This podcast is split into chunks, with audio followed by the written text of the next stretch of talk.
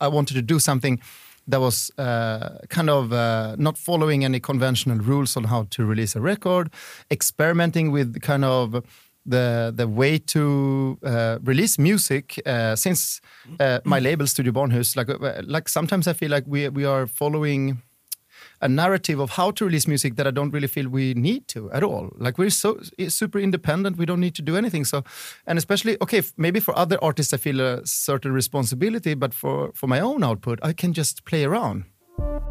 Track 17. Der Musikpodcast von Albert Koch und Christopher Hunold. Reviews, Features und die besten Tracks als Playlist. Hi und hallo zu Track 17, der Musikpodcast. Wieder mit Albert Koch. Hi Albert. Hallo Christopher. Und mir Christopher Hunold. Und wir diskutieren heute wieder fünf neue Alben und zwölf neue Songs, um euch im Wust der ganzen Releases eine helfende Hand zu reichen.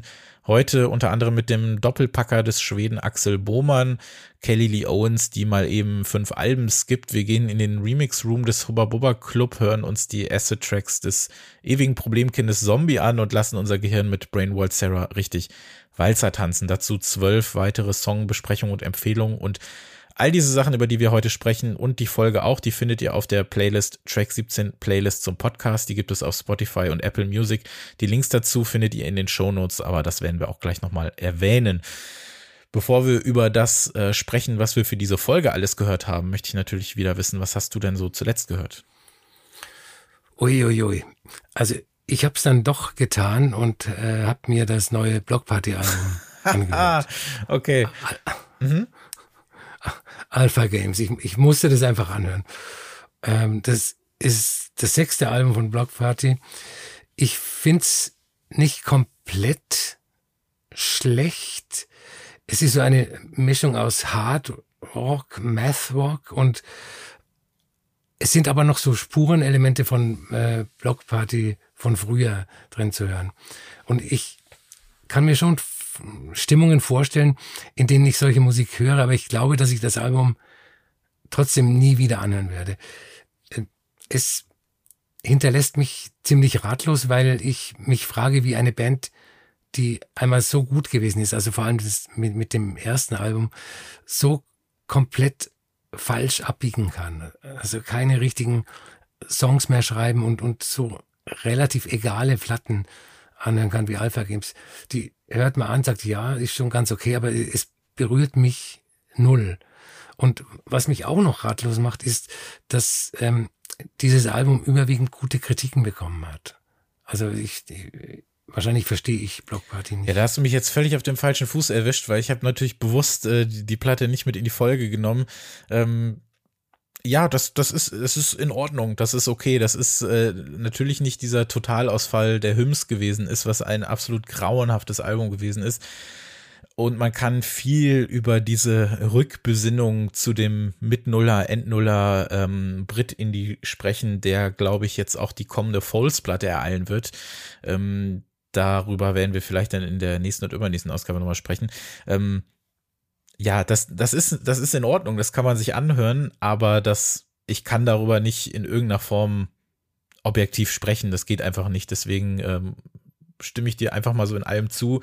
Ähm, was, was Blockparty und Silent Alarm angeht, kann ich natürlich gerne nochmal Werbung machen für unsere äh, Feature-Folge, in der wir quasi ein Turnier veranstaltet haben, wo wir die beste ja, ja, britische Indie-Rock-Platte der mit, mit, mittigen Nuller, wollte ich fast sagen, also so 2004 bis 2006, eigentlich eher 2005 war für uns wichtig, äh, gewählt haben, um, um über diese Zeit zu sprechen. Und da war natürlich Silent Alarm auch ein großes Thema, weil es auch äh, für mich ganz persönlich ein riesengroßes Thema war. Ähm, wen das wirklich interessieren sollte, äh, hört euch das gerne an. Ähm, ist jetzt, glaube ich, nicht der richtige äh, Ort dafür. Aber ja, Alpha Games existiert. Ja, ist halt so. Gibt es jetzt und äh, kann man sich anhören. Im wahrsten Sinne des Wortes kann man sich anhören. Muss man aber ja. nicht.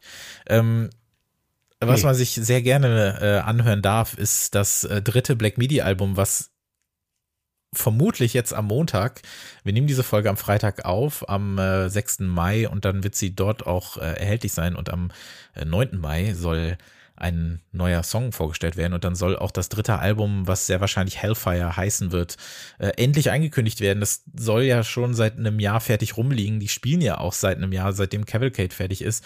Eigentlich nur noch die neuen äh, Songs. Und äh, gestern am Donnerstag war ich in Köln und habe sie mir äh, im Gebäude 9 angeschaut und angehört. Und von den 13 Songs, die sie da gespielt haben, waren halt sieben von der neuen Platte ich mag einfach diese Konsequenz, dass sie sagen so, ja, wir touren eigentlich schon längst das dritte Album, weil es fertig ist und ihr könnt es euch noch nicht anhören, weil die Platten sind noch nicht fertig und unser Label hat keinen Bock drauf, das rauszubringen oder anzukündigen.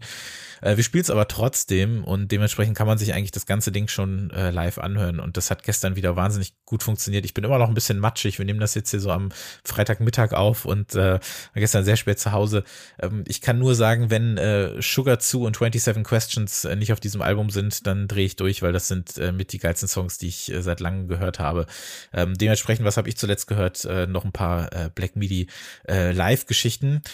Und ähm, Klaus Schulze ist äh, verstorben äh, vor kurzem, vor einigen Tagen. Und ähm, der ist ja auch in diesem Podcast immer mal wieder aufgetaucht, weil du ihn herangezogen hast. Du hast ja auch mal, ich glaube, über fünf Alben auf einmal gesprochen, als, als äh, wir noch auch äh, zehn mhm. Platten äh, am Start hatten. Und war immer wieder ein Thema und den hast du ja auch sehr lange begleitet, beziehungsweise umgekehrt hat seine Musik dich ja sehr lange begleitet. Ja, ja. Ich habe, ich erzähle Geschichten vom Krieg. Ich habe mir 1977 das Album Mirage von Klaus Schulze gekauft. Das ist ein ja, Ambient-Album, kann man sagen. Und ähm, ab da war ich hooked sozusagen. Äh, Schulze war einer der ja, Berliner Schule ähm, Elektronikpioniere, war ganz am Anfang äh, und ganz kurz bei Tangerine Dream, ähm, hat dann eine Solokarriere gemacht mit ähm, ja, einer Vorform von Ambient-Musik, also kosmische Musik, wie die Engländer gern sagen. Und ähm, er war sehr, sehr produktiv, hat über 60 Alben in äh, 50 Jahren rausgebracht, wobei seine kreativste Phase von Anfang der 70er bis Mitte der 80er war. Er wurde dann äh, später auch als Godfather of Techno bezeichnet, weil er dann so ab Mitte 80er so äh, transige ähm, Ambient-Musik mit äh, Beats gemacht hat. Äh, aber da muss ich sagen, da bin ich persönlich ausgestiegen. Das war nicht mehr meine äh, Sache. Aber ähm, wenn einer in zehn Jahren es schafft, 15 Alben rauszubringen, die alle irgendwie visionär sind, dann muss man schon den Hut mhm. ziehen. Was ist denn so deiner Meinung nach das letzte sehr Gute, was er gemacht hat? Das letzte sehr Gute war das, was ich ähm, bei Track 17 vorgestellt habe. Das war diese Serie ähm, The Dark Side of, of the MOOC, die er mit äh, dem Frankfurter Pete Namduk und dann später mit Bill Laswell gemacht hat, weil er dann äh, äh, wieder zum Analog-Synthesizer zurückgekommen ist. Und es hat sehr stark an seine Frühwerke erinnert. Also die, die Serie ist elf Teile, er hat elf Teile, glaube ich, und äh, ist sehr empfehlenswert. Die ist bis von 94 bis äh, Anfang der Nullerjahre erschienen. Wir haben noch eine kleine Idee und zwar, beziehungsweise habe ich die Idee, äh, Shoutout hier an, an Tino Hahn, wer ihn kennt oder unter anderem auch Genre geschehen, hört den Podcast, in dem er zu hören ist. Der hat letztens in einem, in gemeinsamen Discord irgendwie erwähnt, man könnte doch auch mal darüber sprechen, äh, was so gute Einstiegsfilme gewisser RegisseurInnen oder so sind. Und darüber kann man ja auch wunderbar streiten. Ähm, was ist denn jetzt der erste Film von Godard, den man sich unbedingt angucken muss? Äh, weil dieser Film jetzt sein, seine Herangehensweise gut beschreibt, weil der Film ganz gut einem mitgibt, worum es ihm geht oder wie er Musik einsetzt oder was auch immer. Und äh, das geht natürlich aus ganz, ganz vielen Perspektiven. Da habe ich mir natürlich sofort überlegt, weil so die Track 17 Antennen ausgegangen sind. Das kann man natürlich auch wunderbar für Musik machen. Und deswegen wäre jetzt ähm, unser Aufruf an euch, alle, die da gerade zuhören, schickt uns doch mal an info at track17podcast.de oder an at track17podcast an Instagram und Twitter ähm, einfach mal ein paar Vorschläge ähm, von KünstlerInnen oder von Bands oder Produzentinnen oder wie auch immer. Ähm, wenn ihr euch selber mal gefragt habt, hm, was ist denn jetzt das beste Album, um wirklich mal mit diesem ewig erwähnten Actus einzusteigen? Oder was ist denn jetzt das beste Album, um mit Ortega einzusteigen? Oder was ist das beste Album, um zum Beispiel bei Kelly Leons einzusteigen? Gut, die hat ja jetzt erstmal nur drei, aber ähm, es gibt ja genug Auswahl, ähm, auch von äh, Leuten, die wir hier erwähnt haben. Zum Beispiel Grouper wäre auch so eine Sache. Ne? Ich glaube, dass einen das echt erschlagen kann. Wir reden über das neue Absolut, Album. ja. Und ich finde es schwierig, dann aber zu sagen, dass das neue Album besonders repräsentativ ist oder ob das ein sehr guter Einstieg ist. Aber über sowas kann man halt wunderbar diskutieren. Wenn euch da ein Name äh, im Kopf rumschwirrt, dann schreibt uns den an die eben bekannt, äh, bekannten und genannten Adressen. Und dann würden wir das entweder als äh, Feature-Folge, wenn wir genug gesammelt haben, abhandeln oder vielleicht auch mal als Rubrik am Anfang der Folge, dass wir sagen, so, da haben wir eine Anfrage gekriegt, was ist denn das beste Album eigentlich mit XY einzusteigen? Das äh, halte ich für eine ganz schöne Idee. Da kann man auch sehr geteilter Meinung sein, glaube ich. Und äh, das könnt ihr gerne mal machen und dann würden wir das in Zukunft einmal besprechen.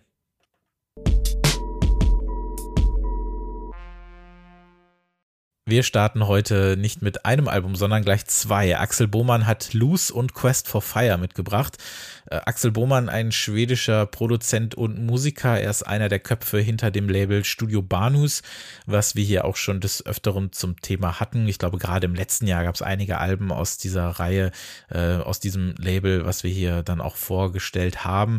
Ähm, Axel Bohmann hat gar nicht so viele Alben veröffentlicht. Das erste und einzige erschien 2013 und jetzt eben gleich zwei hintereinander. Er erschien 2010 erstmals so richtig auf der Bildfläche, weil er auf Pampa eine EP veröffentlichte, die Purple Drank heißt. Und das ist ein Song, den ich äh, lange kannte, ohne zu wissen, dass der von ihm ist. Ich weiß nicht, ob du den kennst, Albert, aber der hat auch diesen wunderschönen, dieses wunderschön gesampelte I woke up with your name on my lips, was ein großartiger, äh, was ein großartiger Satz eigentlich ist. Und äh, das ist so, so ein tiefer, miner, kleiner Roller mit so tief gedrehten Vocal Samples. 2010 war auch das Jahr, an dem er so die Kunsthochschule Wahrland mit einem Abschluss verließ. Überhaupt sind ja sehr viele aus dem Labelumfeld von Studio Banus so in verschiedenen Disziplinen der Kunst zu Hause. Und wie erwähnt, sein erstes Album hieß äh, Family Vacation, das erschien 2013. Das habe ich sehr geschätzt, auf dem der ungeheuerlich schöne Track Fantastic Piano drauf zu hören ist, den ich damals rauf und runter gehört habe. Äh, da dreht so ein kleines knisterndes Piano seine Runden und wird von einem sehr müden, aber groovenden Beat begleitet. Das ist sehr, sehr toll. Und danach hat er viel geremixed, hat viele Zwölfer und EPs rausgebracht. 2020 hatten wir auf der Playlist auch noch einen Song, äh, Eyes of My Mind heißt der, glaube ich. Wahnsinnig schön, aber es gab nie eine ganze übergeordnete Platte oder ein Album oder sonst was. Und jetzt eben Loose und Quest for Fire, also zwei Alben, die parallel beziehungsweise auf Vinyl zusammen als äh, Dreierpack quasi aus Kostengründen wahrscheinlich zusammen veröffentlicht werden. Und das ist wirklich die Musik, die ich einfach so gerne höre, weil es hat diese sehr verspielte, bunt gefärbte Melancholie. Man also st stellt euch so ein ja, so eine mit dicken schwarzen Konturen gezeichnete Träne vor, die so die Plattenrillen entlang läuft. So was sehr comichaftes zwischen allen Altersgruppen, so eine, so eine zwischen den Stühlen sitzende Fröhlichkeit und Traurigkeit, aber eine Balance, äh, die er da wieder, die er da wieder schafft, die mir sehr, sehr gut gefällt. Also zu Beginn kann man noch denken, das klingt alles sehr ich hatte am Anfang auch so das Gefühl, das ist so ein sehr gleichförmig äh, klingendes Soundkonstrukt, so habe ich das zumindest empfunden. Und warum müssen das jetzt bitte wieder zwei Alben sein, wenn in 90 Minuten eigentlich das Gleiche passiert, aber sehr, sehr schnell hat sich das aufgebrochen und ähm, diese Nuancen, diese Feinheiten, die da so durchschimmern, die sind halt so zahlreich, dass man sich die Frage nach Sinn und Unsinn dieses äh, Doppelpacks als Release eigentlich gar nicht stellen sollte. Das ist halt wieder Musik, die ist dem Kitsch sehr nahe. Es klingt teilweise sehr wehmütig. Es gibt natürlich auch viel Sonne auf diesen Platten, aber sie klingt so, als würde sie bewusst gerade untergehen. Und äh, ja, wir sind da insgesamt bei fast 90 Minuten Musik, die dank so minimalistischen Beats, so Spielzeug, Discos, Samples, bei gleichzeitig so trübsalblasenden Synth-Spielereien ja einfach mir sehr viel gibt, ganz gleich welches Album man davon jetzt auflegt oder ob man das Ganze als ein Paket begreift. Es ist ganz wundervolle Musik und meine Platte oder meine Platten des Monats. Wie hat's dir gefallen? Äh, ich spoilere, es hat mir sehr gut gefallen. Ähm, ich will noch ergänzen, dass äh, Axel Bohmann 2017 mit äh, John Talabot äh, das Album The Nightland aufgenommen hat unter dem äh, Projektnamen Talabo-Mann. Mhm. Und ähm, das habe ich jetzt auch aus, ausgegeben, anders wieder ausgegraben. Und äh, das war eigentlich mein letzter intensiver Kontakt mit ihm. Und das Album ist halt auch sehr gut, weil John Talabot ja auch ungefähr in die Mhm. Richtung, musikalisch in die Richtung geht, die äh, in die Axel Bullmann geht. Ähm, ich fand die Sache mit den beiden Alben digital und dem einen Album äh, auf Vinyl sehr interessant, weil ähm, man das unterschiedlich anhört. Also ich habe die beiden Alben im, im Stream gehört, also zwei unterschiedliche. Und es hat, glaube ich, Auswirkungen äh, auf das Bild, das man sich davon macht. Also ich glaube, das ist äh, höhere Wahrnehmungspsychologie. Wenn man es als ein Album hört, also 18 Tracks am Stück, eineinhalb Stunden lang, könnten schon leichte Ermüdungserscheinungen ähm, eintreten. Oder wenn ich jetzt die beiden Alben äh, im Streaming-Portal äh, am Stück höre ohne Pause. Äh, aber das ist nur ähm, Meta-Zeug. Ich finde ähm, die beiden Alben qualitativ fast auf einem Level.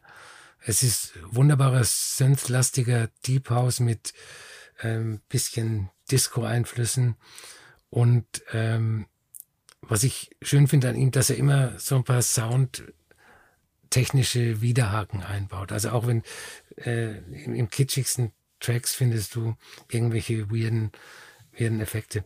Ich finde äh, Quest for Fire ein bisschen besser als Loose, weil es so wirkt, als würde er auf dem Album eine Geschichte erzählen. Also das, für mich wirkt es fast wie ein DJ-Mix. Die Tracks sind zwar alle ungefähr im selben Tempo gehalten, aber irgendwie glaube ich, eine Steigerung Hm. im, im Verlauf des Albums wahrzunehmen. Äh, Loose dagegen kommt mir nicht ganz so konsistent vor. Also es wirkt nicht so wie äh, wenn es aus einem Guss wäre, aber es ist trotzdem ein, ein äh, sehr gutes Album. Ähm, was ich auch noch schön finde, ist, dass äh, Bohmann in die beiden Alben äh, so ein paar Fremdkörper einbaut. Auf Loose ist es Grape, der Track, der täuscht erst kurz ähm, einen Ambient-Track an und das geht dann über in einen comichaften Rhythmus mit Trompetensamples. Da spielt schon eine gewisse Art von Humor mit. Und auf äh, Quest for Fire ist es äh, Roman Plumbing. Der fängt an wie die Titelmelodie einer, einer Rom-Com, aber eine Rom-Com auf Drogen. Und nach ungefähr einem Drittel schält sich dann ein Saxophon raus, das so ein paar ätherische Schlieren zieht und zur Hälfte wird es ein komplett anderer äh, Track mit Breakbeat und Vintage Computerspielsatz und das finde ich Ja, Quest for. Fire ist, äh, das habe ich mir dann auch sagen lassen, beziehungsweise herausgefunden, ist benannt nach einem Film, der 1981 erschien mit Ron Perlman, so ein prähistorisches Abenteuer-Epos, keine Ahnung, nie gesehen, ähm, in dem wohl eine ausgedachte Sprache gesprochen wird, ich weiß es nicht. Ähm, Luz ist benannt nach seiner Frau, die heißt einfach Luz und ähm, ich glaube, es ist interessant, dass du gerade auch angesprochen hast, dass man dann sofort überlegt, welches gefällt mir jetzt besser. Ne? Ich habe mich das dann auch gefragt und dann habe Ja, ich mich gefragt, ja. warum frage ich mich das? Warum ist das überhaupt wichtig? Ähm, weil wenn du es kaufst, kaufst du eh beide. Ne? Dann hörst du es meistens am Stück, wenn du willst, weil du du hast im Prinzip hast du eine Platte in der Hand, auf der beide Alben sind. Ne? Das ist halt die mittlere quasi. Und ich glaube, dass das wahrscheinlich wirklich eher ja, eher eine, eher eine finanzielle Entscheidung war. Also bei Prinz Thomas im vergangenen Monat war es ja anders, da war ja nur die CD-Version zusammen, ne? Und die äh, Vinyl-Varianten hast du ja wirklich getrennt gekauft. Hier ist es ja so, dass du Ja. auch digital äh, beziehungsweise im Stream die Alben getrennt hast, auch mit eigenem Cover, aber einzig die, ich glaube, gibt es überhaupt eine CD-Version davon? Ich habe gar keine Ahnung.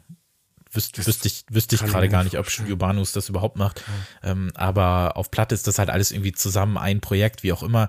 Ähm, Glaube ich, dass das eher so eine praktikable Entscheidung ist, dass man sagt, so ja, dann müssen wir alles halt nur einmal machen oder sowas. Das denke ich vielleicht eher. Ähm, man kann sich aber natürlich trotzdem fragen, wo sind dann die Unterschiede oder warum ist es nicht ein Album, was 85 Minuten geht und hat halt einen Namen, ne? Das kann man natürlich auch so sehen. Wie sind die Sachen entstanden? Er sagte selber, dass einiges davon lange schon rumlag, dass er schon lange was veröffentlichen wollte und dann wurde es irgendwann sehr viel und ähm, Womit ich mich nicht so viel beschäftigt habe, weil es mich ehrlich gesagt nicht so sehr interessiert ist, dass das Album auch so gedacht war, so als interdisziplinäres Werk. Ähm, dem Album liegt bei, also ich hab's halt, ich hab's, hab die, diese äh, drei LP halt gekauft. Beiliegend ist halt ein Text von seinem Art Director Kollegen Erik äh, Lavison, der heißt Brandenburger Ulam, ist so eine kleine merkwürdige Kurzgeschichte. Ähm, wie die jetzt mit diesen Alben verbandelt ist, weiß ich nicht, aber der äh, Kollege hat ihm dann auch wohl auf Quest for Fire aufmerksam gemacht und gesagt, so hier, das sind so gerade die Sachen, die du mir gezeigt hast, wie die so klingen. Ich habe hier so ein bisschen passende Inspirationen dafür und warum er nach Quest for Fire gekommen ist, keine Ahnung, vielleicht muss ich mir den wirklich mal anschauen. Also da ist es so, dass äh, bei Quest for Fire, finde ich, geht's halt los zum Beispiel mit äh, Million, die ja im letzten Jahr äh, auf Studio Bahnhof das veröffentlicht haben. Also es sind viele, viele Gäste auf der Platte, sind halt auch welche aus dem Label-Umfeld. Hast du so leicht so balearischen Filterhaus, so ein bisschen, dann hast du so eine, ich finde Quest for Fire ist so ein bisschen so die leicht so krautigere, pulsierende, stimmungsvollere Platte so ein bisschen, wird aber auch so ein bisschen knarziger, schneller bei Tracks wie Jeremy Irons und hört aber mit so einem ziemlich krassen Dub Track auf. Also da hast du dann nochmal so ein bisschen diese, diese Wandlung. Ähm, Loose beginnt eher mit so einem minimalistischen, brummenden kleinen äh, Track, Acid Distortion. Äh, Booker hat den äh, Sänger Camohelo, der ähm, mit seiner Band Of the Mets auch fantastisches Debütalbum auch auf äh, Studio Bahnhof veröffentlicht hat. Ähm, und es hat so ein mega kitschiges Ende mit Baba Stills. Und da denke ich immer, das ist so dann dieser, dieser Label-Humor, wie ich ihn mag, weil das kann man ja fast nicht ernst nehmen, dieses Got to hold on, when the going gets tough, wie auch immer. Da kommt nicht jeder mit durch mit so einer Musik, würde ich fast sagen. Dieser, dieser romantische Mitternachtsfunk so ein bisschen. Es zieht aber irgendwie. Irgendwie zieht's total. Und wenn ich mich entscheiden müsste, ich habe ja selber gesagt, warum frage ich mich das überhaupt, würde ich, glaube ich, eher bei Loose bleiben. Aber ich finde, dass insgesamt äh, ist das halt absolut gerechtfertigt, dass es so viel Musik davon gibt. Und äh, habe mir dann auch gedacht, so ja, Prinz Thomas hatten wir im letzten Monat mit zwei Alben. Es gab ja vor ein paar Jahren gab es so einen Artikel, der hat irgendwie gesagt, so The Rise of the 20-Minute-Album, weil irgendwie Leute angefangen haben, nur so 20-Minuten-Alben zu veröffentlichen. Ich glaube, die Hälfte davon mhm. kam aber von Kanye West irgendwie. Äh, gleichzeitig hast du aber auch diesen Trend gehabt, dass so mehr so Playlist-Alben veröffentlicht wurden und du hattest alles so 70, 80, 90 Minuten lang. Ähm, Findest du, es gibt da in irgendeiner Form so einen Trend, über den man da sprechen kann? Oder ist das, glaube ich, ist alles irgendwie so ein Trend, weil nichts ein Trend ist und es ja auch völlig egal ist, wie lang was ist, es sei denn, du denkst halt wirklich in diesen Limitationen des Tonträgers. Ja, ja, es fällt natürlich schon auf, dass äh, in letzter Zeit verstärkt solche Sachen rausgebracht werden. Aber ob, ob das ein Trend ist, ich weiß es nicht. Weil, wie, wie du schon sagst, es gibt ja eigentlich alles. Und wenn es irgendwas mal gibt, dann ähm, verschwindet das nicht mehr. Also es gibt ja genauso gut 20 Minuten Alben weiterhin. Aber nee, ich, ich weiß nicht, ob es ein Trend nee, ist. Glaube ich nämlich auch nicht unbedingt. Also nur weil, also ja, es ist halt eine Ausprägung eines Trendes, den ich aber eher allgemeiner fassen würde. Und zwar, dass es nicht mehr so wichtig ist, wie lange ein Projekt ist. Dann darf es auch mal 20, 25 Minuten sein, auch wenn ich das in der Regel eher enttäuschend finde. Ähm, als ein 80-Minuten-Album, bei dem ich 20 Minuten streichen würde, weil dann kann ich es halt streichen und höre mir den Rest an. Nichtsdestotrotz, ich mag es einfach sehr gerne und ich habe mir aber auch noch die Frage gestellt, was ist jetzt gerade, was ist los mit elektronischer Musik? Das klingt jetzt ein bisschen, äh, bisschen groß.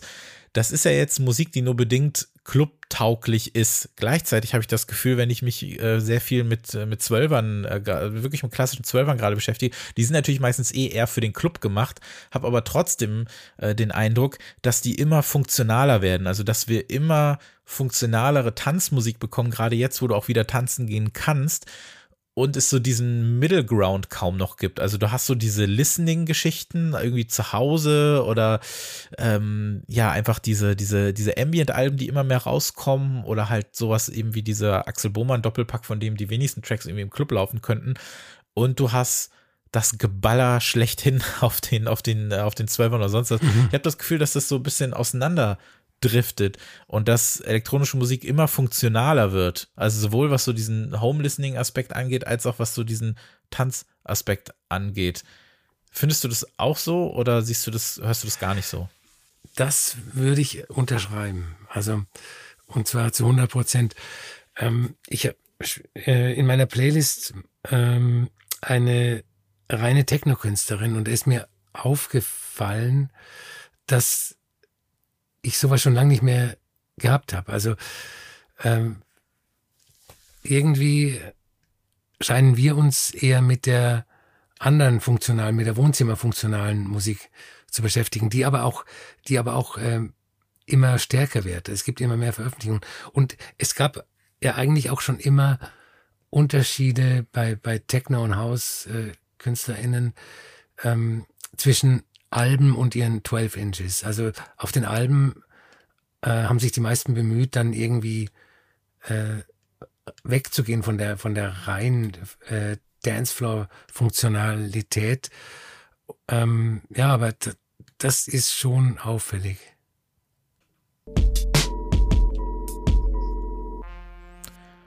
Track 17 Playlist zum Podcast. Auf der befinden sich, die gibt es äh, übrigens weiterhin auf Spotify und Apple Music, äh, nicht nur Songs zu den äh, Platten, die wir hier besprechen, sondern eben noch zwölf äh, weitere, die wir hier vorstellen möchten und die es in irgendeiner Form nicht ganz in die Sendung geschafft haben, wenn man so möchte. Ähm, Albert, was sind denn so die ersten beiden Songs, die du mitgebracht hast? Ähm, der erste ist von der Band Spiritualized und heißt äh, Let It Bleed in Klammern vor Iggy. Äh, Iggy wird, glaube ich, Iggy Pop sein. Ähm, Spiritualized ist die Band von Jason Pierce, der war in den 80ern äh, Mitglied der Neo-Psychedelic Band Spaceman 3 und äh, hat anschließend Spirit, Spiritualized gegründet. Mit denen macht er seit über 30 Jahren eine Art von Gospel-Indie und hat jetzt das neunte Album veröffentlicht. Das heißt Everything Was Beautiful und es ist äh, eines der beautifulsten Spiritualized Alben äh, der letzten Jahre.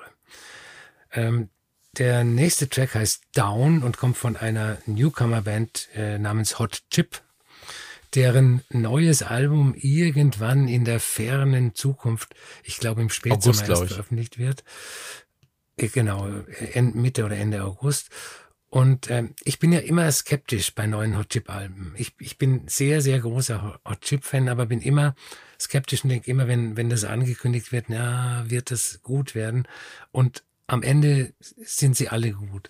Und ähm, diese, dieser Track Down, der auch auf, auf dem Album drauf ist, ist grundsätzlich typisch Hot Chip, aber er ist äh, überraschend funky und soulig. Also das äh, könnte sein, dass Hot Chip auf dem Album diese Richtung einschlagen. Ich, hab, ich erinnere mich an die letzten beiden Hotchip-Alben nicht mehr. Ich weiß, dass ich die gehört habe, aber ich habe mich nicht weiter damit beschäftigt. Ich bin eigentlich auch, ähm, würde mich eigentlich auch als Hotchip-Fan bezeichnen. Bei mir kam das, glaube ich, auch so aus der Nummer, dass das natürlich auch Mitte der Nuller Jahre dann so ein Riesending war und das hat genau so in die Zeit gepasst, dass ich das auch mega gut fand und äh, bin, glaube ich, auch mal gespannt. Ich glaube, lass das einfach mal besprechen, wenn es kommt habe ich, ich, ich möchte mich, glaube ich, mit diesem Album auch beschäftigen. Lass uns das, glaube ich, einfach mal machen. Ähm, ich muss übrigens sagen, Spiritualized, ähm, da werden mich vielleicht viele für ähm, verurteilen, aber ich habe noch nie ein Album gehört. Kein einziges. Das finde ich nicht schlimm. schlimm. Aber wäre natürlich gut, wenn du eins anhören würdest das, und es würde dir gefallen. Aber grundsätzlich okay, finde ich das. Das ist, das ist nett. Das ist nett. Ähm, ich habe für die Playlist unter anderem zwei Songs mitgebracht von äh, Nala und Niki Nair. Der Track heißt The World is Always Ending. Das äh, stimmt natürlich total. Ähm, das ist eine sehr schöne 12-Inch eben von Nala und Niki Nair. Die beiden produzieren Bass, Dance, House. Nicht immer so meins, muss ich sagen, aber hier kommen sie für so eine leicht Drum and Basic poppige EP zusammen und die A-Seite mit diesem shuffligen Beat und einer Stimme, die eigentlich eher Lust auf Dream Pop hat. Ähm, das ist so mein Favorit. Das funktioniert wunderbar. Also The World is Always Ending von Nala und Niki Nair. Das ist eine 12-Inch. Die solltet ihr euch auf jeden Fall anhören. Und dann finde ich, sollte es auf jeden Fall wieder ein Trend sein, quote-unquote Indie-Bands mit Remix-Platten auszustatten. Zumindest so eine Remix-EP haben die Cosmic Bedroom Indie-Popper Bernice sich gegönnt und äh, Cal Bells, keine Ahnung wer das ist, gibt dem Track äh, Big Mato einen schluffig elektro-funkigen Unterbau und das ist einfach nur gut und da das auch mein erster Kontakt mit dieser Band war, bin ich natürlich jetzt auch gerade so ein bisschen enttäuscht, wenn ich mir die Originale anhöre, weil ich die Remixe alle so großartig finde. Aber Bernice heißt die Band, Big Mato im Callbells Remix ist eine kanadische Band, kann ich nur empfehlen.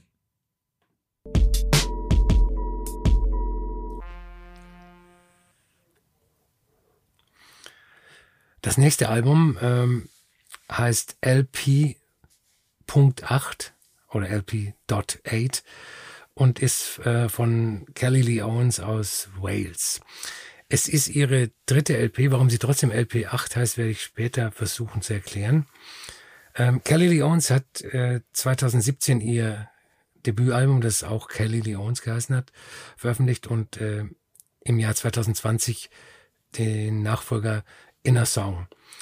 Ähm, sie gehört für mich im allerbesten Sinn nicht zum Techno- und House-Zirkus, was sie schon mit ihrem Debütalbum gezeigt hat. Da war zwar hm, so ein bisschen düsterer Minimal Techno die Grundlage der Musik, aber in Wahrheit war es eher so Dream Pop, der mit technoiden Einflüssen versehen war. Mit Ambient-Strukturen, abstrakten Rhythmen, super glitchy Beats und so weiter.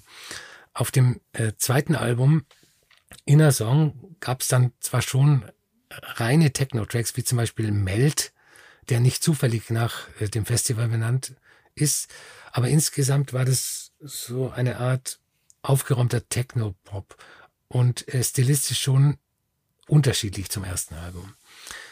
Ähm, LP.8 heißt deshalb so, weil äh, Kelly Lee Owens der Meinung ist, dass sich ihre dritte LP so weit von den Vorgängeralben unterscheidet, dass in der Entwicklung mindestens sechs andere Alben dazwischen stehen müssten.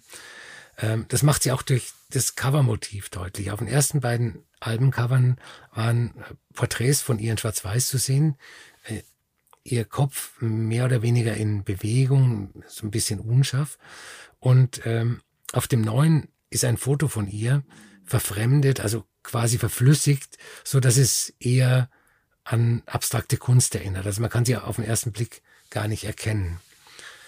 Ähm, und jetzt schauen wir mal, ob das Album wirklich so äh, sensationell anders ist, dass es äh, LP.8 heißen muss. Ähm, Kelly Lee Owens ist nach Oslo gereist, um das Album dort mit dem äh, Avantgarde Noise Musiker Lasse Mahaug aufzunehmen. Der hat schon mit anderen Krachmachern Musik gemacht, äh, zum Beispiel dem japanischen äh, Noise-Terroristen Merzbo und mit der Band Sun. Das ist die, die sich Sun mit Doppel-N schreibt und dahinter kommt ein O und drei geschlossene Klammern, aber äh, sie heißen trotzdem Sun. Und ähm, im Presseinfo zu dem Album steht ein Satz, den ich auch in jeder Vorankündigung gelesen habe. Und den möchte ich äh, unseren HörerInnen nicht vorenthalten. Ich zitiere. Gemeinsam wollten Owens und Mahawk Musik machen, die irgendwo zwischen Throbbing Gristle und Enya angesiedelt ist. Und es ist natürlich ein wunderbarer Satz für ein Presseinfo. Man nennt ein Gegensatzpaar, das möglichst weit auseinander ist. Throbbing Gristle, die Ur-Industrial Band und Enya, die irische Romantik-Pop-New Age-Sängerin. Ähm, die Atmosphäre auf dem Album ist deutlich düsterer als auf den ersten beiden. Die ist wirklich industrial, würde ich behaupten. Und äh, die Musik wird stellenweise sehr heavy durch die prägnanten, simplen und fetten Beats und äh, teilweise auch durch die, die schleppende Langsamkeit der Tracks. Ähm, das Album lebt so sehr von den dunklen Atmosphären, dass äh, die Tatsache, dass es neben der Atmosphäre auch noch Songs, Instrumentierung und Arrangements gibt, die alle sehr gut sind, äh, zur Nebensache wird. Den Enya-Vergleich aus dem Presseinfo, den versteht man, wenn man sich den Gesang in S.O, Klammer auf, to, Klammer zu anhört. Und äh, den Throbbing Gristle-Vergleich versteht man eigentlich, wenn man sich die Musik in jedem Track anhört. Ähm, äh, S.O2 habe ich auch für die Playlist ausgesucht. Ähm, ich bin insgesamt froh, dass der Noise-Faktor auf dem Album doch relativ gering ist. Also es gibt keine Merzbow, ähm, Fresslufthammer, Attacken. Nur im letzten Song Sonic 8 geht es im Hintergrund so ein bisschen zur Sache. Ähm, vielleicht hat man gemerkt, dass ich, dass ich das Album ganz äh, großartig finde. Was ich aber noch großartiger finde, ist die Tatsache, dass Kelly Lee es geschafft hat, drei Alben zu veröffentlichen, die alle in unterschiedliche Richtungen gehen, aber trotzdem irgendwie ihre stilistische Basis nicht verlassen. Ich möchte jetzt wissen, wie sieht LP 12 aus, wenn das das nächste Album wäre? Wo geht's hin? Keine ja, also ich, Keine ja. Ahnung. Aber im, im Grunde wird sie immer äh, eine die, die gleiche Art von Musik machen, die sie nur, nur anders ausschmückt, Hm. ich. Ich frage mich auch, ob es einen Weg zurück gibt. Ich fände es interessant, wenn sie dann LP4 irgendwie dann noch rausbringt oder LP3 dann die, das, was es ja jetzt gar nicht gab oder was auch immer. Äh, Finde ich eine ganz nette Idee, weil sie eben diesen, dieser technoide Elektropop, ähm, der, der bisher immer öfter bei ihr so zum Vorschein kam, dass sie das einfach so überspringt und direkt in so eine, äh, ja, in Teilen immerhin neusige, sehr intensive, finde ich aber auch so fast so stampfige, geheimnisvolle Richtung geht. Ähm, ich mag es, dass ihre Stimme mittlerweile dann eher so als Samplequelle benutzt wird und sie immer wieder Dinge wiederholt, die so bis in ja bis in die Unkenntlichkeit verdammt äh, werden und dann so als als als Fetzen dienen. Das mag ich ganz gerne. Ähm, ich bin ganz ganz großer Freund des äh, Piano-Tracks, den sie da drauf hat. Jetzt habe ich gerade diesen den Namen nicht mehr. Äh, Nana Piano. Ne? Äh, genau. Ähm, die, das finde ich großartig, weil das eben so klingt, als wäre es so eine Aufnahme aus so einer kleinen äh, Kammer irgendwann äh, aus, den, aus den tiefen 70ern ausgebuddelt oder sowas. Das, das mag ich. Also ich finde es immer schön, wenn die Platte den Eindruck entweckt, äh, den Eindruck erweckt, sie würde sich irgendwie was, was so klassisch Schönem widmen, aber knallt dann immer trotzdem noch so diese Stimmung der Platte da drauf. Also, die, also selbst dieser Track Nana Piano könnte ganz anders klingen. Und das finde ich ganz gut. Und was ich sehr stark finde und wo ich mich dann an Mount Kimby erinnert gefühlt habe, auch wenn es äh, stilistisch überhaupt keinen Sinn ergibt, ist aber, wenn Assoziationen hervorgerufen werden durch eine Instrumentierung, die das eigentlich gar nicht imitieren kann. Ich weiß nicht, ob du noch Made to Stray von äh, Mount Kimby im Ohr hast so ein bisschen. Das war 2013 der Vorabcheck zu ihrem zweiten Album. Der hatte so diese Sounds, Ja. die ich immer für so Bläser hielt, die so eine gewisse Dramatik aufbauen. Und es waren natürlich überhaupt keine Bläser. Und ich finde einfach, dass sie da so einen Sound drin hatte, der so ein bisschen, äh, keine Ahnung, dieses pulsierende, dieses Herzschlagartige, auch in diesen Anadlu heißt der Track, glaube ich, ne? Ähm, macht so nach der Hälfte so das Fenster auf und dann klingt das alles, als würde da so ein Vogelgezwitscher reinkommen. Aber ich weiß natürlich, dass sie das alles über ihre Instrumente gelöst hat. Und das mag ich, äh, dass sowas dann einfach heraufbeschworen wird. Insgesamt hatte ich mit der Platte am Anfang durchaus so meine Probleme. Äh, Das hatte ich, glaube ich, auch gestern nochmal geschrieben. So am Anfang dachte ich eher so, hm, was soll ich denn jetzt damit? Äh, Das ist meistens, ist ihre Musik auch keine, die ich so langfristig gehört habe, sondern eigentlich immer nur dann, wenn das Album kam, so ein bisschen reingehört. Äh, bin aber der Meinung, dass LP8 ihre beste Platte bislang ist und deshalb glaube ich, dass das so ein bisschen äh, was langfristigeres bleiben kann. Ja. Bin mal dann wirklich sehr gespannt, was LP12 oder 13 oder was auch immer ist oder in welche Richtung es dann gehen wird. Oder ob sie mal wieder ein Alia-Cover macht. Das hat sie auch vor ein paar Jahren hingekriegt. Als sie sich dann äh, Stimmt, ja. abgekürzt Klo genannt hat. Das fand ich sehr witzig übrigens. Das noch mal kurz am Rande. Albert, hast du Lust mit mir in den Hubba Bubba Club zu gehen? Aber Okay, ich Wahnsinns- nehme euch mal alle mit, äh, denn äh, keine Ahnung, diese Leute, die müsst ihr einfach kennen. Äh, wir sprechen jetzt über das äh, Remix-Album für das äh, 2018 veröffentlichte und herausragende Debüt äh, des norwegischen Quintetts Hubba Bubba Club. Die Band ist so ein bisschen der Geheimtipp unter den Geheimtipps, wenngleich man zwischendurch immer mal wieder sieht, dass äh, die doch relativ viele Plays und Kommentare auch sonst wie haben und wer irgendwie eine Platte von ihnen kaufen will, ähm, mich eingeschlossen, verzweifelt da regelmäßig dran, weil du dafür mindestens 200 Euro ausgeben musst und das einfach super nervig ist, dass die das nicht neu rausbringen. Egal. Ähm, das ist eine Band bestehend aus vielen Figuren der äh, Osloer Nacht.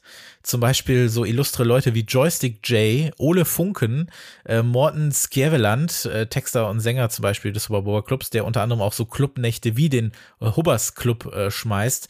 Ähm, dazu noch die Brüder Pall Ulvik Roxette und Ole Ulvik Roxette, die hoffentlich bitte irgendwann auch Roxette Covermusik spielen müssen bei dem Namen. Ähm, das ist eine Gruppierung, die startete eben so ungefähr vor sieben, acht Jahren mit einer Seven Inch. Die haben sich da so zusammengetan, weil das alles eben so Leute sind aus dem äh, norwegischen Nachtleben, äh, die da eben auch Partys schmeißen, als DJs arbeiten oder wie auch immer. Und das ging dann total durch die Decke, die Seven Inch, die sie rausgebracht haben. Das äh, Track hieß äh, Moped Bart und ist so ein Hits unter den geheimen Hits. Dann kam irgendwie lange nichts mehr. Die Platten waren irgendwie alle so teuer und selten und dann haben sie alle so ihr Ding gemacht und man hörte so raus, so habe ich mir das sagen lassen, dass man in Oslo immer wieder darüber sprach, so ja, da kommt bald irgendwas, die machen noch mal was, weil die können nicht einfach diesen Track Moped Bart machen und dann kommt nichts mehr.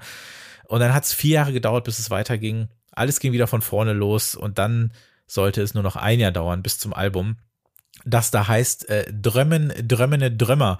Und das soll auf Deutsch so viel heißen, der Traum, den die Träumer träumen. Was für ein wunderschöner Titel. Äh, the Dream that the Dreamers Dream.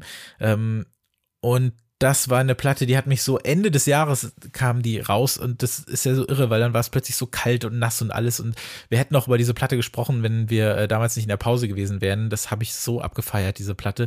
Das ist so voller Humor steckender DIY, New Disco, Elektropop, sau catchy, sau dreamy, komplett neben der Spur, aber einfach so gekonnt und nicht einfach nur über so einen so einen Novelty-Rumpelfaktor, was natürlich auch sympathisch wäre, aber das sind alles richtig, richtig gute Songs, die auf dieser Platte sind. Ähm, das ist halt Musik, die sie so auch in den norwegischen Clubs jahrelang aufgelegt haben und all dieses Wissen, was sie über die letzten 30 Jahre an, an Pop, Disco, Elektropop und, und Comedy ja fast schon haben, äh, die sie so gegossen haben in ein wunder, wunder, wunderbares Album. Ähm, hattest du von denen vorher schon mal was gehört? Äh, nur indirekt durch dich und ähm, ich, nee, ich will noch nicht zu viel verraten. Okay. Dieses Album erschien äh, Ende 2018 und äh, ich habe leider keine mehr gekriegt. Ich war ein bisschen zu spät dran. Äh, genauso was dieses Remix-Album angeht. Das erschien im Januar und ich habe es leider voll vercheckt. Das ist natürlich nicht lange her. Wir reden ja in Track 17 immer über Musik aus dem Jahr. Und wir haben es jetzt Anfang Mai. Da darf man, glaube ich, über Musik sprechen, die Ende Januar rauskam. Die bezieht sich natürlich auf das 2018er Album, aber ist natürlich ein neuer Release und ich nehme diesen Anlass sehr, sehr gerne wahr, über den Huba Buba Club an sich einmal zu sprechen, wenn wir hier schon äh, die Möglichkeit haben, diese Remixe zu hören. Dankenswerterweise ist das nämlich auch alles ganz schön geil, denn ich kenne auch nicht alle, die daran beteiligt sind, aber die Liste derer, die mir was sagen, das ist halt gleichbedeutend mit einer Liste von Leuten, die ich ganz gerne mag. Da ist zum Beispiel Björn Torske drauf, der ja so diesen New Norwegen Disco macht, der hier so eine Acoustic Dreamy Version äh, des Originalsongs äh, äh, rausballert. Äh, Dominique Dumont, der macht eigentlich so, ja, so, so ein bisschen industrialisierten, so Coldwave Pop und haut hier so einen Boogie Dancer raus. Axel Bohmann hatten wir natürlich vorhin schon der nimmt meinen ewigen Lieblingssong Ed Anitstedt und äh, ballert da so ein Balearic-Haus darunter. Äh, Lukas Kroon finde ich super, der ähm, hat hier sehr, sehr gut geremixed. Es gibt dann aber auch so Leute wie Andrew, äh, keine Ahnung, Wer das ist, ähm, macht hier einen Track ohne Vocals. Ich weiß nicht, wer äh, Raja Bones ist. Ich muss mir aber auf jeden Fall was von ihm anhören, weil mir auch der Remix so gut gefällt. Und diese Platte kann man, glaube ich, am besten so beschreiben, dass sie die, Ele also das, Originalalbum des Oberboa Club, das funktioniert in sich halt sehr gut. Das ist, auch wenn das Tracks sind, die sie über acht Jahre lang aufgenommen haben, das ist ein, ein wunderbar für sich, in sich stimmiges, homogenes Werk mit einzelnen Sprenklern, so aus anderen Genres oder aus anderen, ähm, ja, so Untergenres, sei es jetzt irgendwelche äh, verkrusteten Disco-Geschichten, vielleicht auch so ein bisschen Vaporwave, vielleicht auch mal so ein bisschen wirklich knallig Pop oder auch House. Und die Leute, die das hier remixen, die nutzen quasi diese diese kleinen Teile und drehen die halt auf Anschlag. Das heißt, ein Track, der so ein bisschen Disco sein darf, der ist hier komplett Disco. Ein Track, der hier ein bisschen funkhausig sein darf, der ist das halt komplett in diesem Remix. Dinge, die nur angedeutet wurden, werden hier einfach wirklich auf zwölf gedreht. Und ähm, wenn da mal so ein Dub nur sanft blubberte oder Melodien gegen die Weirdness irgendwie noch so gewonnen haben, dann dürfen die Remixer einfach diese Elemente halt komplett nach vorne stellen, weil die Songs kriegst du eh nicht kaputt. Du wirst sie nicht verbessern. Das Originalalbum mag immer noch besser sein, aber es geht ja eh selten selten, aber jeder Remix steht dem Original so als Alternative einfach sehr, sehr gut und ich finde, das gibt es immer noch relativ selten. Es gibt natürlich noch diese Ausnahme, die Flammer Dance Band, das habe ich immer noch nicht ganz rausgekriegt, wer das überhaupt ist, die so einen Originaltrack da versammelt haben, da kenne ich die Verbindung nicht so genau. Ähm, ja, aber ich muss jetzt wissen, Albert, was, äh, was, wie, wie gedenkst du zum Huba Buba Club zu tanzen? Wie gefällt dir das? Also ich muss, ich muss erstmal ähm, von der Hörerfahrung sprechen, die ich gemacht habe. Ähm, es ist ja so, wenn ich eine Band oder eine Künstlerin nicht kenne, dann recherchiere ich im Internet. Ich suche nach Artikeln, Interviews, Rezensionen und dann höre ich nicht nur das Album, um das es geht, sondern auch vielleicht ein paar Sachen, die vorher veröffentlicht wurden. Äh, und äh, Oba Buba Club waren mir neu, also bis den Namen kannte ich. Ähm, also habe ich begonnen, im Internet zu recherchieren. Und ich weiß nicht, ob es daran gelegen hat, dass meine Recherche nicht tief genug war, aber ich habe keine vernünftigen Informationen über die Band bekommen. Auch nicht auf der Bandcamp-Seite. Auf Bandcamp-Seiten stehen ja manchmal äh, Kurzbiografien. Äh, und dann habe ich irgendwann den Entschluss gefasst, ich höre mir dieses Album komplett ohne Kontext an. Was man ja im richtigen Leben auch manchmal macht. Man hört was und äh, dann findet man es gut oder interessant und dann äh, will man hinterher wissen, hey, wer, wer hat das eigentlich gemacht?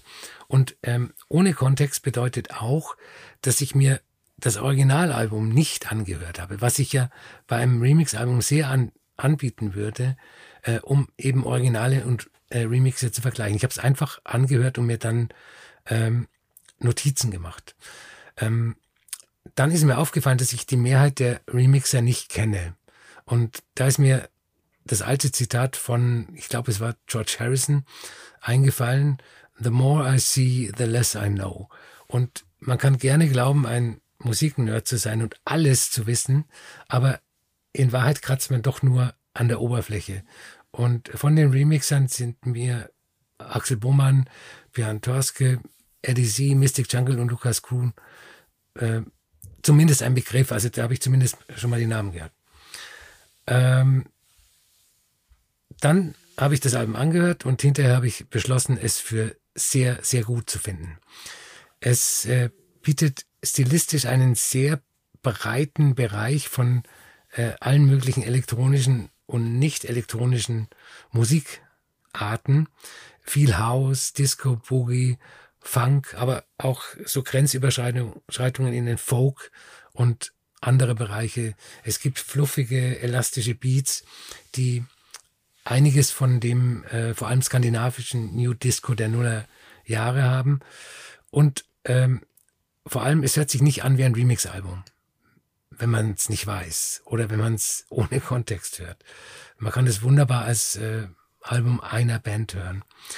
Ähm, ich kann mir vorstellen, dass mein Urteil anders ausgefallen wäre, wenn ich das Originalalbum vorher gekannt hätte, weil es mir häufig bei Remix-Alben so geht, dass die Originalversion eines Tracks für mich die richtige Version ist und ich dann ein bisschen mit dem Remix fremdle, vor allem bei Tracks, die ich im Original gut finde. Und dann glaube ich, ja, der Remix hat dem Track nichts Substanzielles hinzugefügt.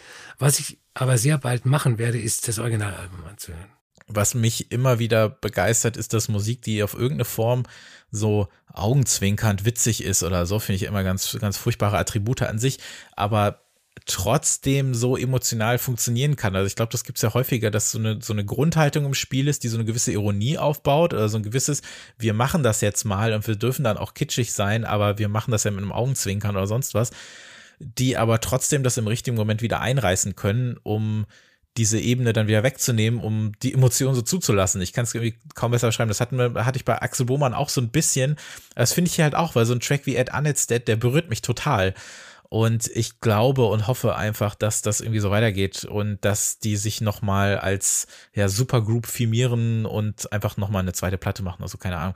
Also ja, diese, diese ganzen Infos auch zu dem, wo die alle herkommen, wer das ist und so. Ich glaube, das meiste kriegst du wirklich nur mit, wenn du irgendwie aus Norwegen bist. Aber ich habe halt einen englischsprachigen äh, so ja Pop-Blog aus Oslo gefunden, der mal was zu denen geschrieben hat und sonst hätte ich das auch alles nicht gewusst.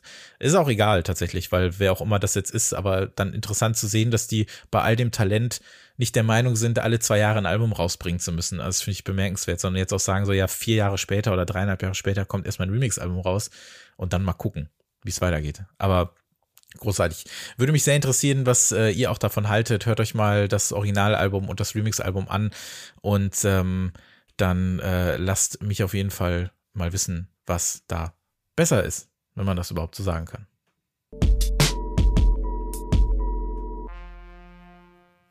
Ich habe auf der Playlist den Song Century von Tess Roby. Ähm, Italians Do It Better war irgendwann mal eines meiner Lieblingslabels und in letzter Zeit verwässert das Artist Roaster allerdings durch zu viele neue Bands, die oft nicht zu dem Label-Sound passen oder zu dem Sound, den ich mir als Label-Sound vorstelle. Ähm, das gilt nicht für Tess Roby, die ähm, ihr erstes Album auf Italian Street Better veröffentlicht haben und jetzt ihr zweites Album Ideas of Space veröffentlicht. Bezeichnenderweise aber nicht auf Italian Do It Better, sondern auf ihrem eigenen Label.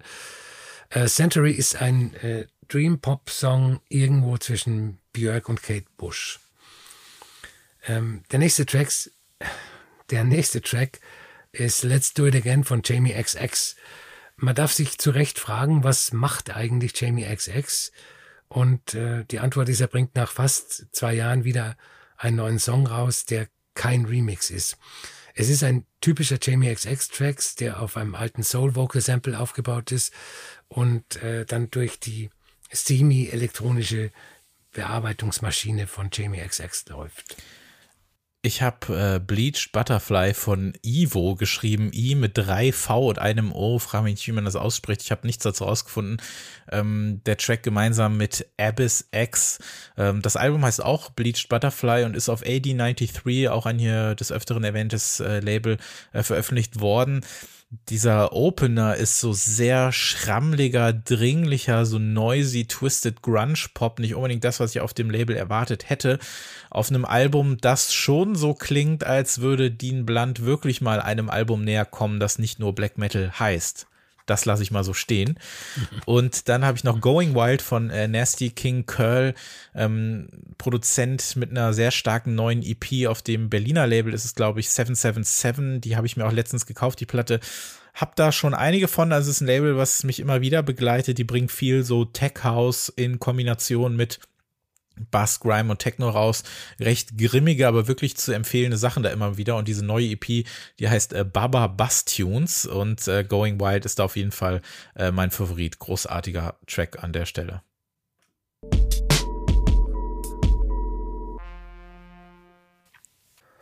Äh, bei Huba Buba Club habe ich sehr wenig Kontext geliefert. Bei Zombie ist es jetzt wahrscheinlich ähm, zu viel, aber ich fange trotzdem mal an.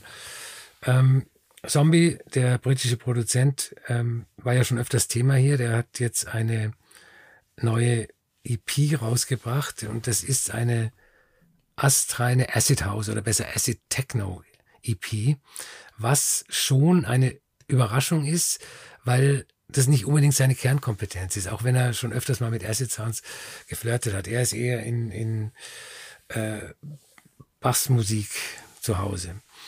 Und ähm, ich muss kurz mal was über Acid House erzählen. Das ist für mich neben Techno die wichtigste Erfindung äh, der elektronischen Musik der 1980er Jahre. Mit Acid House ist Hausmusik voll elektronisch geworden. Es ist quasi die Erfindung der modernen Hausmusik, ähm, die vorher noch sehr stark von Soul und Funk geprägt war. Ähm, es gibt eine schöne Anekdote Anekdote zum ersten Acid House Track, der heißt Acid Tracks, bezeichnenderweise, ähm, der Band Future um DJ Pierre, der 1985 aufgenommen wurde, aber erst 1987 veröffentlicht wurde. Und ohne jetzt zu sehr technisch zu werden, die, dieses typische Acid quietschen und fiepen und zwitschern entsteht, wenn man die Knöpfe beim Roland 303 Synthesizer, der ursprünglich als elektronischer Bassersatz geplant war, einfach überdreht. Also wenn, wenn man die auf 11 stellt sozusagen.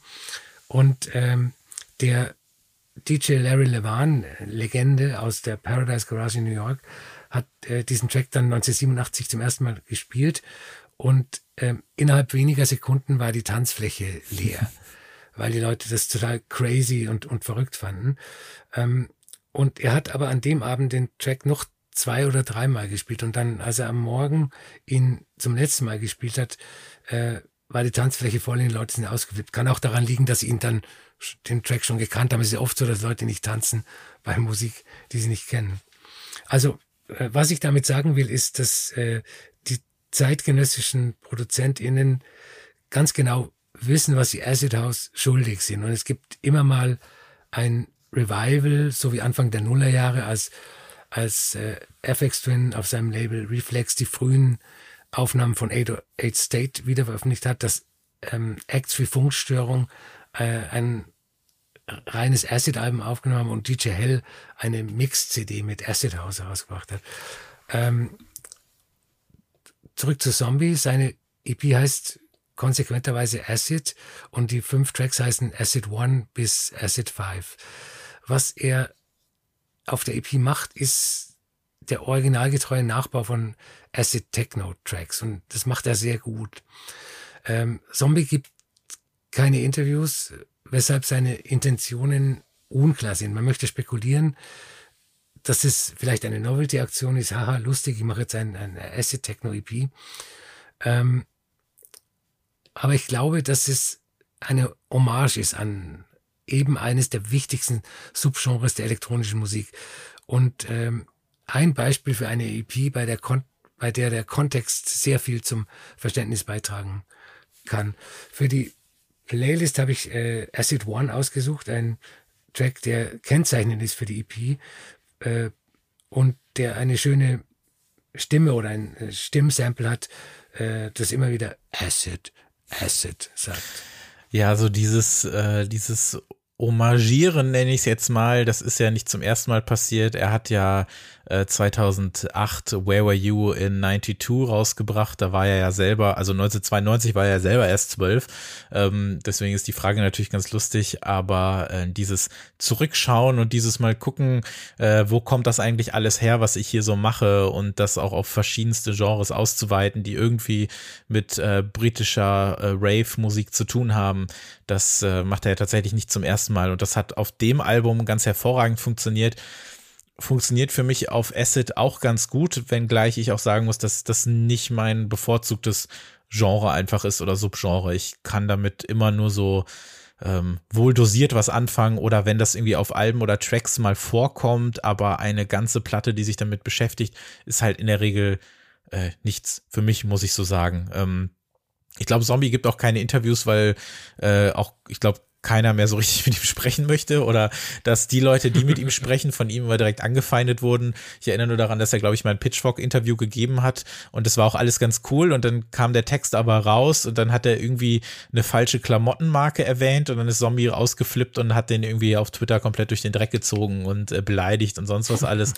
ähm, hat sich glaube ich, auch mit vielen im Business mittlerweile so ein bisschen versaut, wenngleich er, er durfte ja sogar noch mal auf Hyperdub vor ein paar Jahren ein Album veröffentlichen, ähm, ist aber von ein paar Labels dann auch immer wieder äh, geflogen, weil er wieder zu spät oder irgendwie nicht vernünftig seine Musik abgegeben hat, sonst was alles. Äh, kam dann ja doch auch zu 4AD damals, da hat er auch zwei Alben, glaube ich, gemacht, hatte dann aber das Problem, dass er den ähm, den äh, ersten Track auf seinem ersten 4AD-Album, äh, Natalia Song hieß der, glaube ich, dass er da irgendwie den kompletten Song geklaut mhm. hat. Und das, also da frage ich mich auch mal, wie geht sowas durch? Also, dass wenn man irgendwie ein Album abgibt, wird ja nicht irgendwie gefragt, wo hast du das her oder so, keine Ahnung. Ähm, war aber trotzdem immer mal wieder musikalisch super interessant, finde ich, und hat ja auch mal mit Actress Musik gemacht, die ja leider nie veröffentlicht wurde. Ähm, mhm. Ich habe da noch so ein paar Demos von zu Hause, das sind ja nur so zwei Minuten Skizzen oder sowas, da gibt's auch nicht viel von. Das hätte ich mir wirklich immer gewünscht, dass das mal irgendwie veröffentlicht wird. Das war somit das Stärkste, was ich von ihm äh, gehört habe. Wir hatten auch vor ein paar Jahren dieses verschollene SG-Album, was dann auf äh, Modern Love rauskam. Das hat mir auch noch sehr, sehr gut gefallen. Ähm, ja, ansonsten ist immer so ein bisschen Hit and Miss bei ihm. Da mittlerweile ist es schon so, dass ich das nicht mehr so ganz ausblenden kann, was das für ein, für ein Typ ist. Der hat ja auch mal so äh, ungemasterte Tracks für neun Pfund im alten Dubstep-Forum verkauft wollte die aber erst losschicken, nachdem er von 50 oder 100 Leuten Geld bekommen hat, weil er Angst hatte, dass die sich dann die Tracks zuschicken oder so. Äh, was ihn, glaube ich, auch oft so ausgezeichnet hat, ist, dass seine Tracks keinen Anfang und kein Ende haben. Ne? Also, dass die oft, es ist so wie Ausschnitte mhm. wirkt, dass das Ganze irgendwie acht bis zwölf Minuten geht, aber er gibt uns irgendwie nur zwei davon.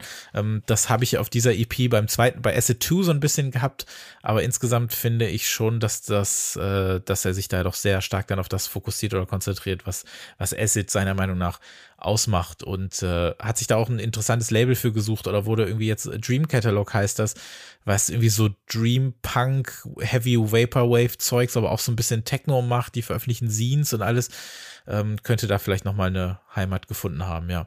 Aber ich finde es schön, dass wir endlich mal wieder auch eine EP äh, hier in diesem, in dem Hauptformat, äh, sag ich mal, besprechen. Ja. Ich hätte mir gewünscht, dass es ein Album geworden wäre. Meinst du nicht, dass er vielleicht sogar noch mehr Tracks hatte? Also ich glaube ja nicht, dass er irgendwie nur fünf hat oder so, sondern Auf dann irgendwie Fall. gesagt hat, so, ja. aber mehr ist es dann irgendwie auch nicht. Weiß nicht. Oder das Label hat es ja, gesagt. Das kann natürlich auch sein, ja. Kam ja jetzt auch nur auf Kassette und digital raus, glaube ich, ne? Ja. Mhm.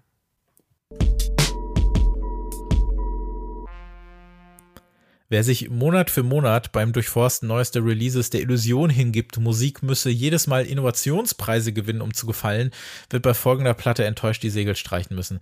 Wer Musik hören möchte, weil sie gut ist und auch auf Basis altbekanntem etwas in dem Genre zu sagen hat, in dem es sich bewegt, kann sich über diese knapp 75 Minuten aber nur freuen. Die Rede ist von äh, Brain Walsera, wer auch immer das ist, wie viele Leute das auch immer sind.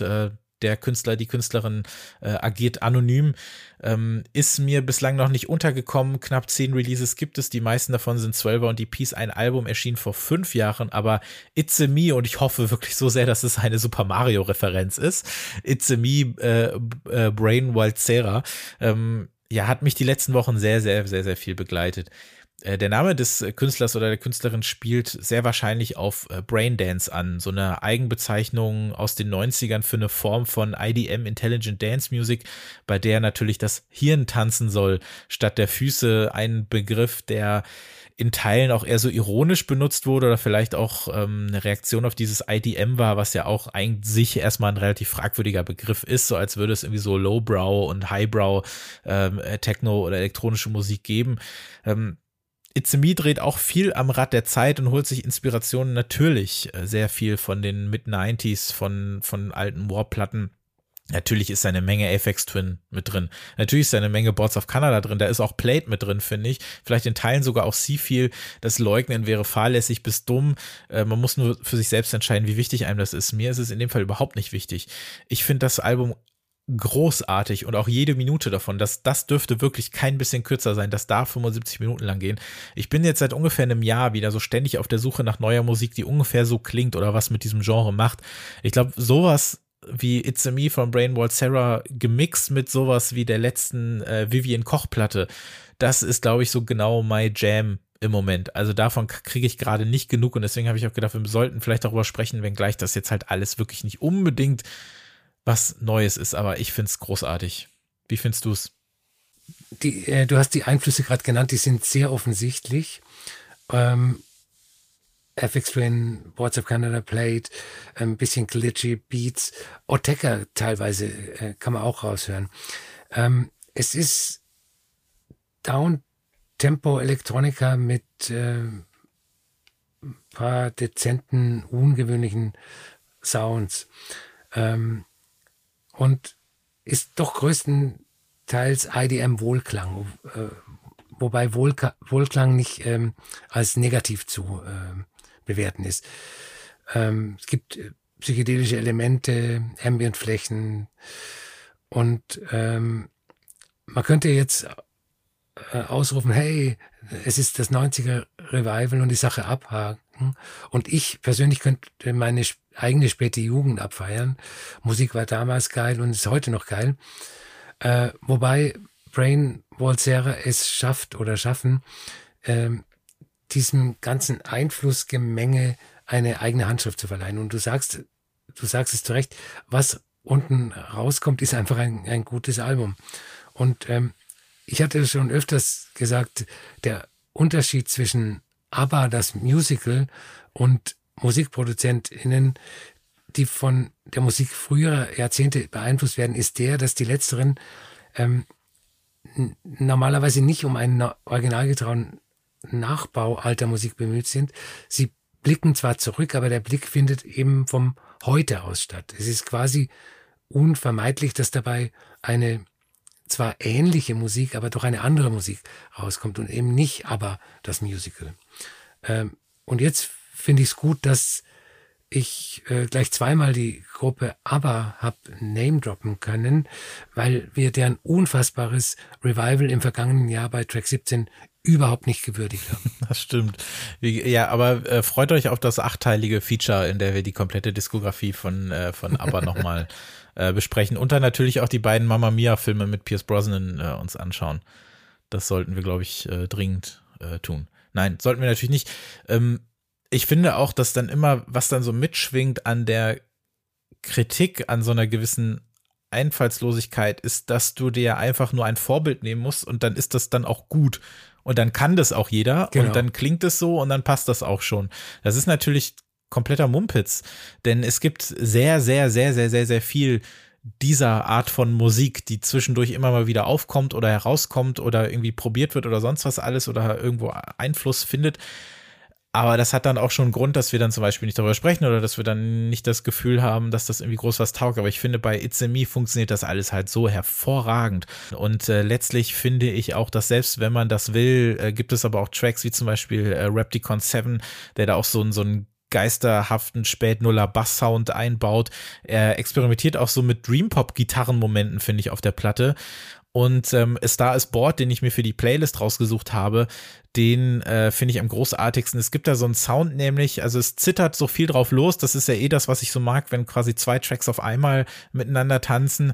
Du hast da diesen zittrigen IDM-Track, aber gleichzeitig geht dann über diesen ganz bestimmten Sound, den jeder kennt, so diese Sonne auf. Ne? Wir haben so bei Whatever the Weather im letzten Monat so über vertontes Wetter gesprochen oder welche Gefühle das einem gibt oder welche Sounds man mit, ähm, mit bestimmten Temperaturen oder Wetterphänomenen verbindet und eine aufgehende Sonne, die klingt ja erstmal nach nix. Aber nichtsdestotrotz habe ich das Gefühl, dass dieser gewisse Sound bei Star is Bored, der wirklich so klingt, der hat, der, hat so was wunderschön Erhabenes in den Tag startendes, äh, hier ist äh, die Sonne habendes, keine Ahnung. Ähm, ich finde, das klingt einfach so wunderschön und deswegen habe ich den Track für die Playlist rausgesucht und äh, It's a Me ist eine ganz, ganz, ganz, ganz dicke Empfehlung.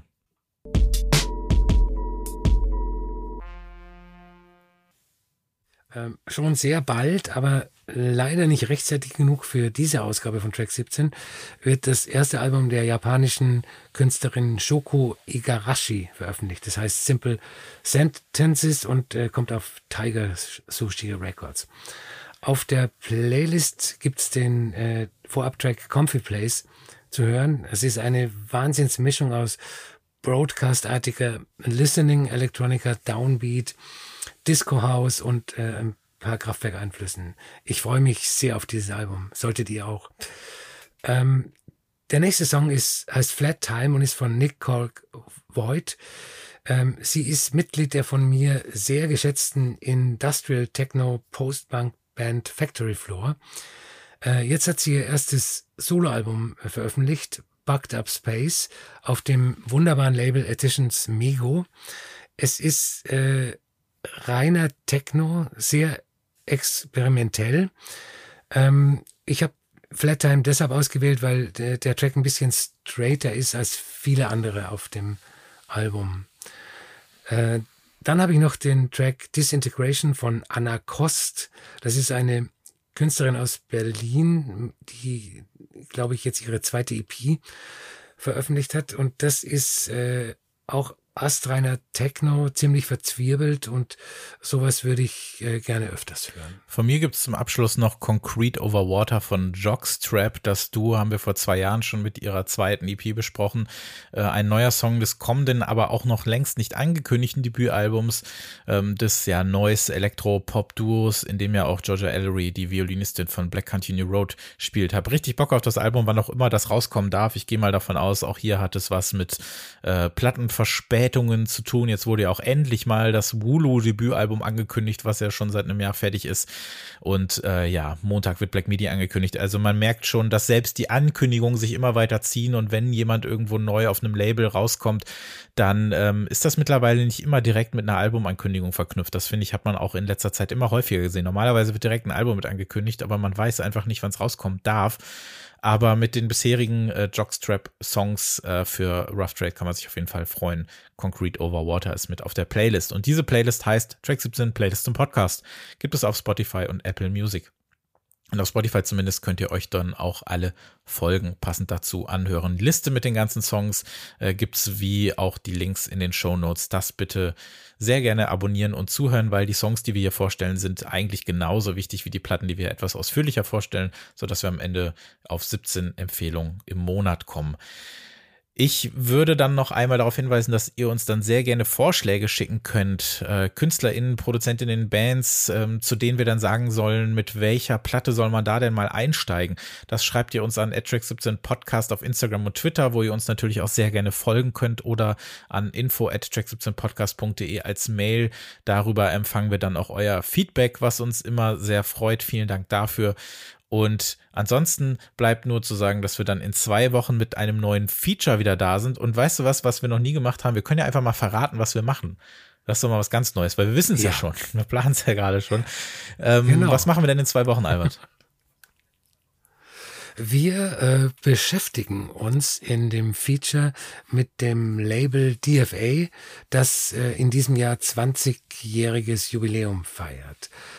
Ähm, wir machen das anhand von, also wir gehen durch die Jahre chronologisch und machen das anhand von äh, den Lieblingstracks, die auf DFA erschienen sind und erzählen dann was über die Tracks und über die äh, KünstlerInnen. Äh, vielen Dank auch fürs äh, Hören des letzten Features vor zwei Wochen.